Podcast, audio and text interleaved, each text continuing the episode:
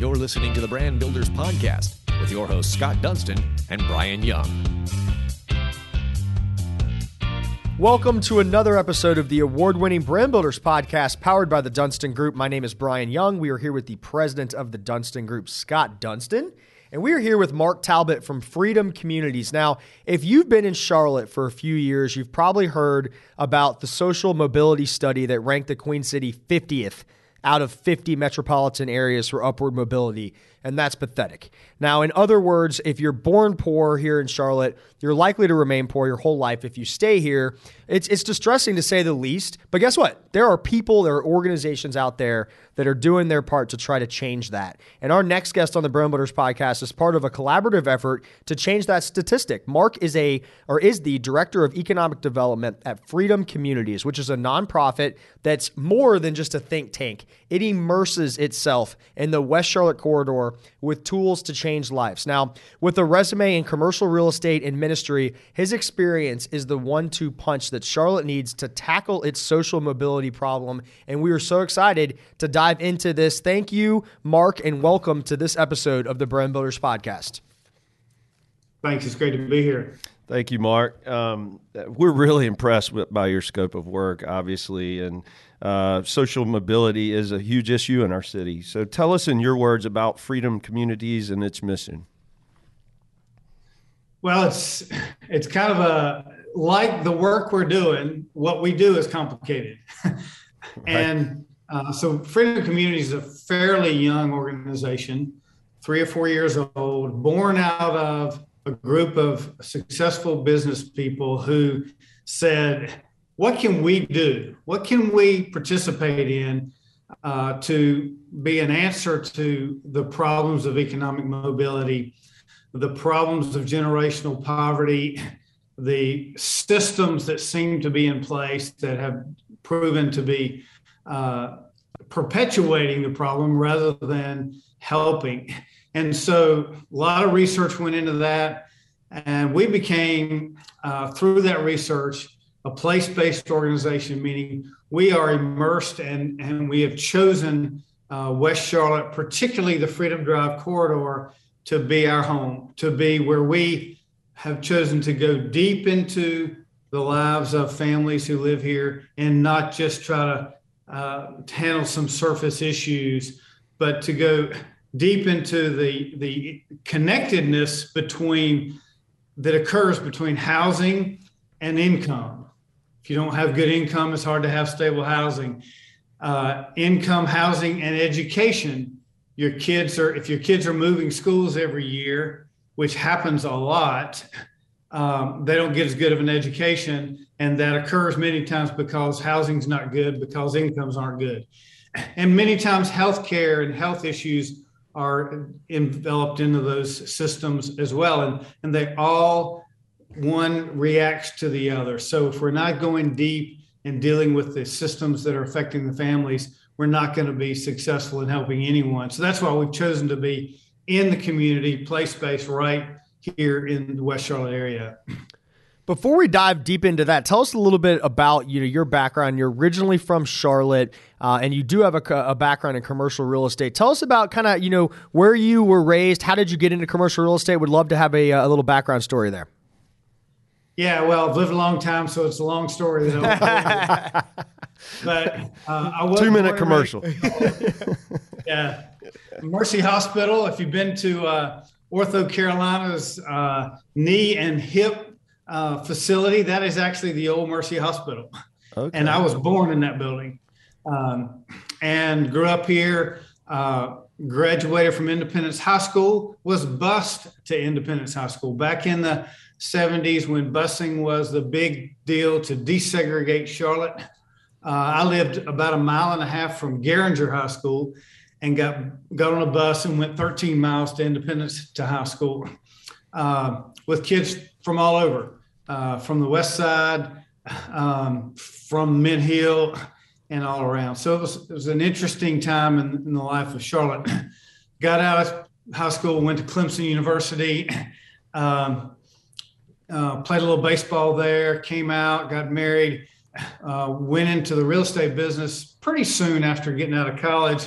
uh, mainly at the coast. Moved to Myrtle Beach, uh, was involved in the uh, res- resort development business, uh, then went to work for a company and did a lot of work in the value retail business, outlet mall business when it became popular back in the early 90s. Um, and did a lot of build a suit work from everything from CVS to Blockbuster Video and all that kinds of things. 97 went out on my own, started my own company.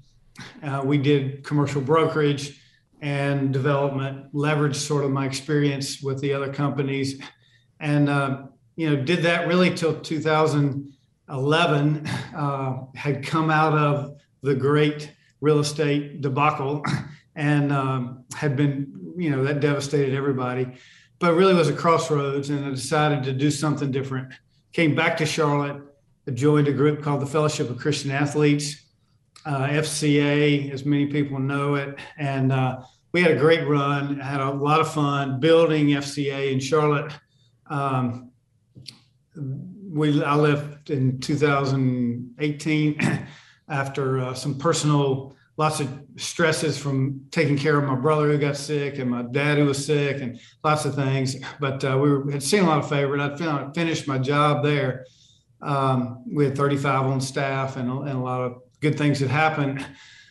But I knew I wanted to do something else. And after some rest period, uh, joined Freedom Communities because an opportunity for me to, they needed um, somebody with some experience in capital management, real estate, affordable housing, and uh, hopefully, and who also cared about the mission. And uh, uh, that was what was attractive to me was to be able to put those things to work. Yeah, I know how to do all those things, but doing them for a purpose uh, really makes a difference. And so that that's kind of my journey in a in a quick nutshell how I got here. Wow, you've had a lot going on, man. That's right. Uh, sounds like a, a great life, and here you are uh, working hard to give back and help others uh, create a great life as well. Um, I love it. Let's talk a little bit about you wanted. So you're in commercial real estate. You've been in Charlotte. Um, you obviously left a little bit, but you came back. What prompted you to really want to change, really not only your understanding, but what was happening in the West Charlotte corridor?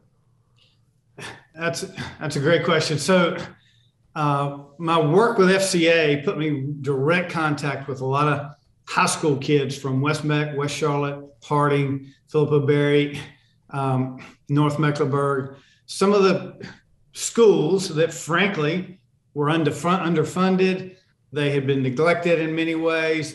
They were a concentration of pretty low income families. And, you know, some of the things that we learned, uh, we did it when I was at FCA, we did a football camp at UNC Charlotte. And we would raise enough money to bring those schools' football teams to camp for three days. They would stay in dormitories, be on college campus. And for 95% of them, it was the first time they had ever stepped foot on a college campus. And these were juniors and seniors in high school. It just tells you how limited the opportunities are for those groups. we learned that uh, these were football players, and, and for many of these schools, didn't even have uh, pregame meals, uh, didn't even have, uh, they would have practice in the evening, they would eat lunch at school, breakfast at school, but would go home after practice and really not know what they were going to eat till breakfast the next morning. and coaches were having to build food pantries and build uh, accessible uh, food resources for these athletes to be able to just eat three meals a day. So um, it kind of stirred my heart on that. Why is that going on? What's going on? And then I really uh, been taken back by going back to my experience with desegregation, then, as you're probably aware, in the late 80s, uh, desegregation was deemed unconstitutional by the Supreme Court. So they said you can't do, can't bust for the purpose of desegregation any longer. And so they quit. And the concentration of poverty in Charlotte has only gotten worse, meaning that when we were de- during busing, like it or not, there was this a little bit of moving around of social capital. There was a moving around and, and an intermingling of, of some opportunity and some different factors that once we went back to a more segregated school, meaning you're just going to school in your neighborhood, the concentration of poverty came there. Then gentrification began to happen in Charlotte, where families, in order to find an affordable home, began to buy into some of the West Side neighborhoods, increasing values, increasing rents, pushing those with a lower income farther into uh, more concentrated areas. And then all of a sudden you realize, wow, wait a minute. Everybody that's income is below $35,000 a year as a family is living in the same zip code, is going to the same schools, is suffering from the same underfunded parks and same underfunded schools and same underfunded services. And how do they ever learn? How do they ever get the the social capital to move out of that? How do they ever find out, hey, there's a job across the way that I could get, but I didn't even know it existed? So it's complicated, but that's what kind of stirred my heart to say there's there's got to be some things we can do about this. What type of things are you doing about that with uh, Freedom Communities? Well, you know, as I said, it's complicated. So we've got several different things going on. We've got an affordable housing uh, initiative where, uh, on a couple of levels, we have a partnership with Crosland Southeast where uh, they are uh, them as developer, we as owners, developing affordable housing using all of the benefits. It takes everything available from the housing trust fund to low income housing tax credits. Uh, it's a very sophisticated process they help us with, but they're building, we are the owners, and different from what anybody else is doing. These are 100% affordable complexes, and they always will be. Those are two factors that, that are rarely in, a, in new development. So we've built two now, Evoke Living at uh, Sugar Creek and Evoke Living at Westerly Hills, around 150 or 60 units each all income based. So we're providing new homes that are available based on a family's income. Uh, that's the first step, housing wise. We're also now involved in a, in a partnership with Habitat for Humanity and Bank of America where we're buying low cost units and then saving them and mentoring families to be able to buy these homes. And one of the greatest factors to build wealth in America is to own your own home. And many of these families have never been able to do that. The generation prior to them actually was excluded from buying homes. Um, my generation, the, the kids I grew up with in Charlotte, I know a couple of guys who I grew up with who happened to be black, whose dads, like my dad, served in World War II. But when they came out, they were ineligible for a VA loan wow. because of their race. they were ineligible to buy the home they lived in on the west side because those were redlined as areas that uh, housing uh, HUD would not lend in. So there's some factors involved there that's kind of interesting. So getting giving them an opportunity to buy a home is big for us. In addition to that, um, we are trying to one of the one of our big initiatives has been to increase the opportunity of preschool education. Um, we found that education in the elementary schools in our area, third grade reading levels were less than 20%. Uh, there was a real challenge in preparing children to learn. and so we found there was a, in our community was a great provider. Matter of fact, almost all of the third grade readers were coming out of the same preschool. So we went to that preschool and said, how can you expand? They said, we'd love to. Turned out they had the leadership ability, a lot of capabilities. They were Bright Future Learning Center, is who it was. And Gloria and Ray Dukes, who were the owners, said, We've got everything in place to grow, but we don't have the capital. So we thought about that. And right about that time, actually, the, the building I'm sitting in now was an old church on Tuckasegee Road that came available for sale.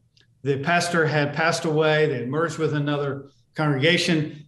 And so we went to them and said, We'd like to buy it. We'll pay your asking price, which, by the way, was half of what they were being honored, offered. And uh, we bought it and began to um, renovate the pre the uh, old Sunday school classes into a preschool so they could expand the capacity for preschools. And we just opened a few weeks ago. We've got uh, the capacity for about 75 children, birth to three years old. And they don't just get a place to stay when mom goes to work. They are poured into, they're taught their colors, they're taught their numbers, they're taught to read, begin to read. Um, they're taught a lot of things you have to learn to go to school, like how to stand in line, how to wait your turn to, for a meal. So we're excited to be able to expand preschool opportunities, uh, both to allow parents to work as well as give children a great place to prepare for, for their school life. So those are two big initiatives we have. The third I want to tell you about is called Moms Moving Forward. Moms Moving Forward is a program, it's really the only program we run where we bring in cohorts of about 15 single moms. They have a life coach assigned to them for a year. And for that year, we have a workforce development manager that helps them find a better job. We have helped them to find um, sustainable and stable housing, depending on their situations.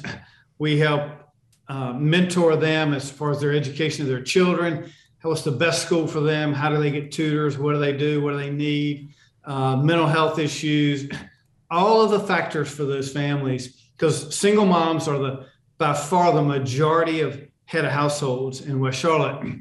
So we pour into them. So we do three of those cohorts a year. So we got 45 or 50 of these families coming through every year and all the things they bring with them. Many of their children are now in the preschool. Many of them are living in housing we've developed. So it, it all kind of meshes together. So that's that's kind of the big picture of what we're trying to do to uh, be a part of solutions for this economic mobility challenge on the west side.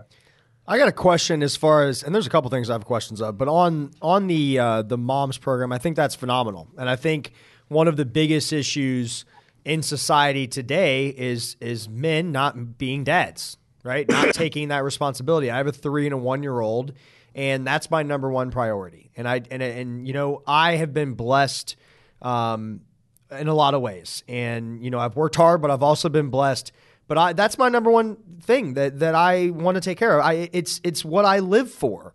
And it shocks me that there's a lot of men out there that act like, no offense, babies, and they don't take responsibility for being a father. What are, what are we doing as a community, and what can we do as a community to try to educate men to be men, right? Like, your kids need a dad. And if your kid doesn't have a dad, that's not it, it, it sucks. I'm not saying it's not gonna like you know someone's not gonna pan out, but like in my mind, there's a lot of men that aren't doing their job, and I feel like that needs to change.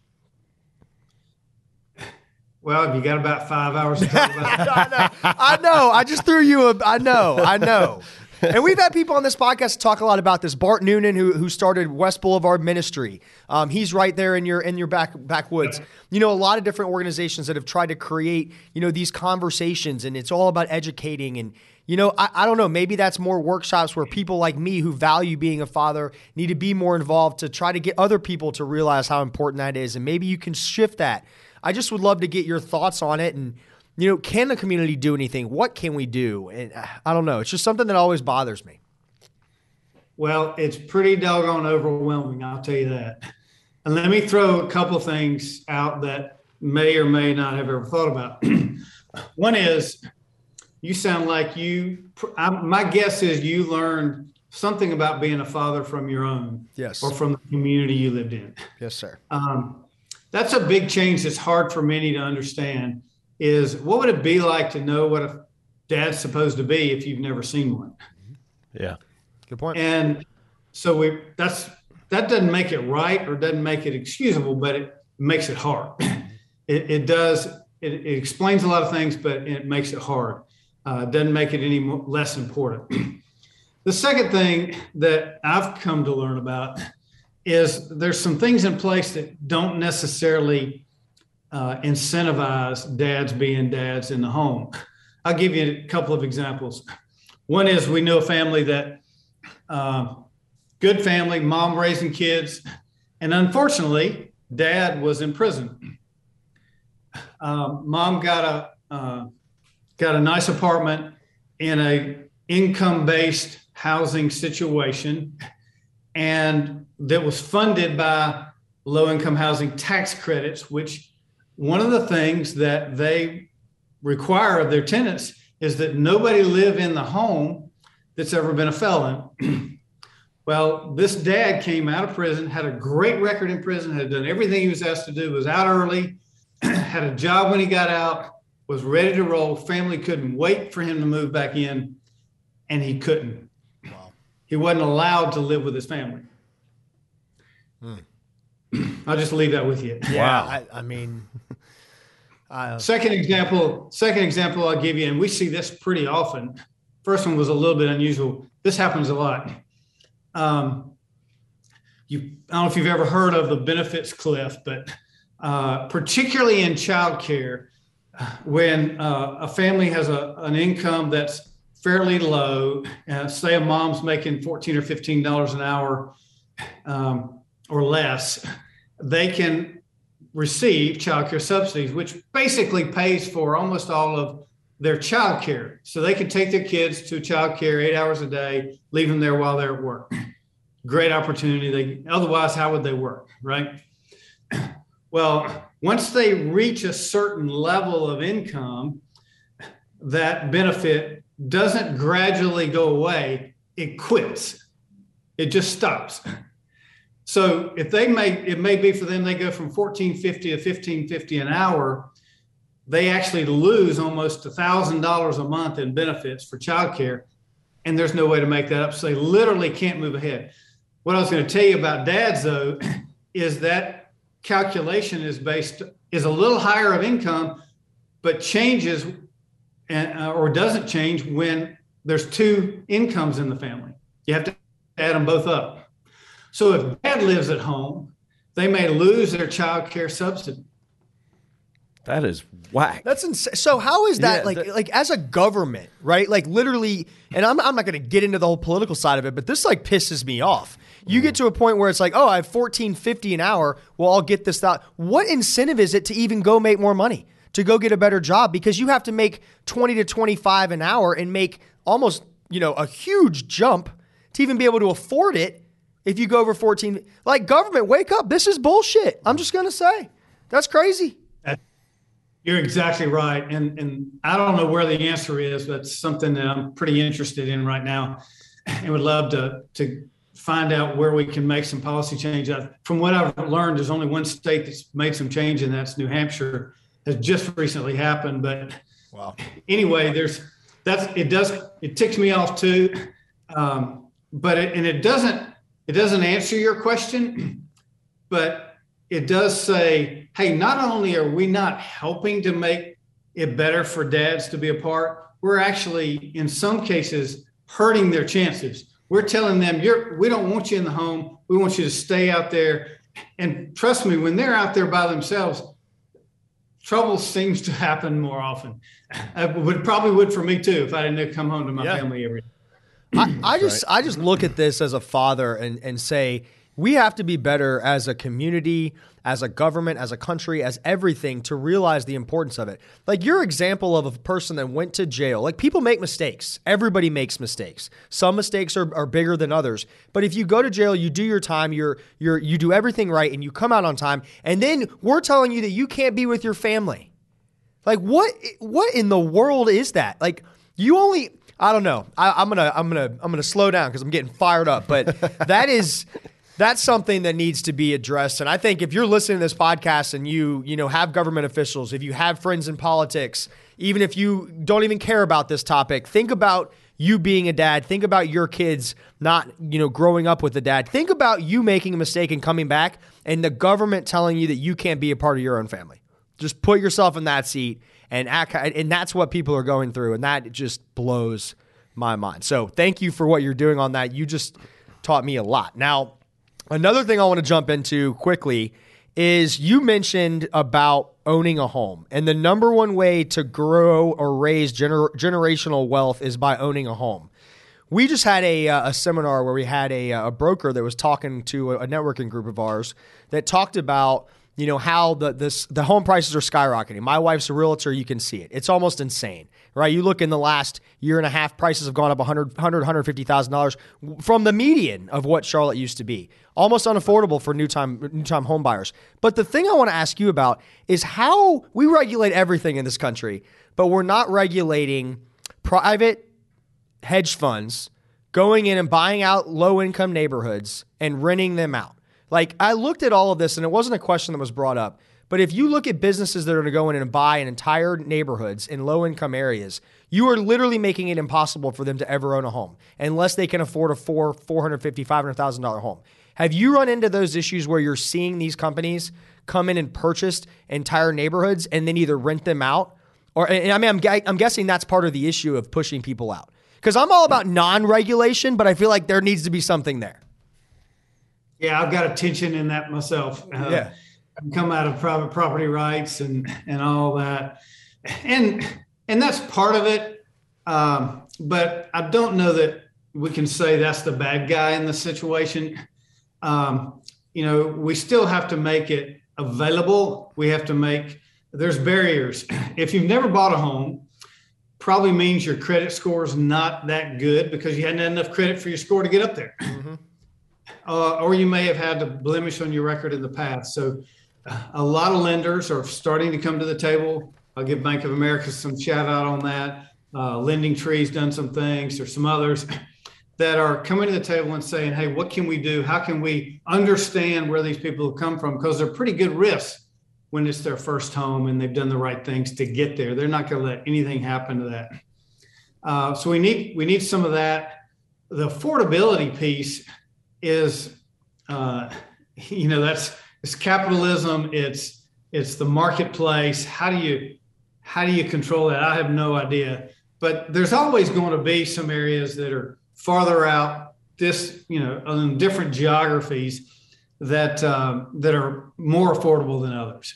That's just a reality of, of the world. Mm-hmm. and so we can go other places create those um, but but making it where they've got the income to buy, where they've got the credit accessibility to buy. And I'll tell you something that people don't realize knocks a lot of people out of the marketplace. Is you know, you were just describing how competitive the Charlotte market's been. so if you've been involved in that, you know that if you put a property on the market for sale, you end up with four or five contracts. Maybe I hear stories of 10 or 15. Mm-hmm. And you pick the ones that are what? Highest price and the fewest conditions. You know, if you get one like most of these first time homebuyers and it says, well, I've got to be approved for down payment assistance by Bank of America. I've got to be approved for a 95% loan. I've got to be, my home inspector's got to approve it, which all of these first time homebuyers have to have well, that that contract's not the one they're going to choose. guy over here with cash is exactly is likely getting that deal. yeah, exactly. The guy you know? with cash is going to get the deal. Yeah. Or the guys that's got enough guts to say, "Well, I'll give you a contract that's free of conditions, even though I got to go get a mortgage, and I'll put my money at risk." So that alone has knocked most people out of the market. So some of the things we're doing is to to say these are the only buyers we want to work with to sell to. So we're we and we want you to come in with all of those conditions, and we're going to help you get through them. And if you got cash, go somewhere else. but we, yeah. we want to just with with these others. So that people don't realize how big of an impediment that is to the marketplace. Yeah, that's fascinating. My wife's a realtor, and I hear all about it all the time. It is crazy. She actually just helped her friend uh, and her family. They bought their first home, and they have uh, they have two kids and it was like such a cool moment. But it was a struggle. You know, I think they lost five, six, seven homes until they got their last one. Um, but that's uh, that's wild. So on to more like positive things because I know I got it all fired up here. But you guys, it seems like you guys are doing a lot and not just tackling one project, trying to talk tackle a lot of projects, get more people involved. What do you need from the community, and what's next for you and Freedom Communities?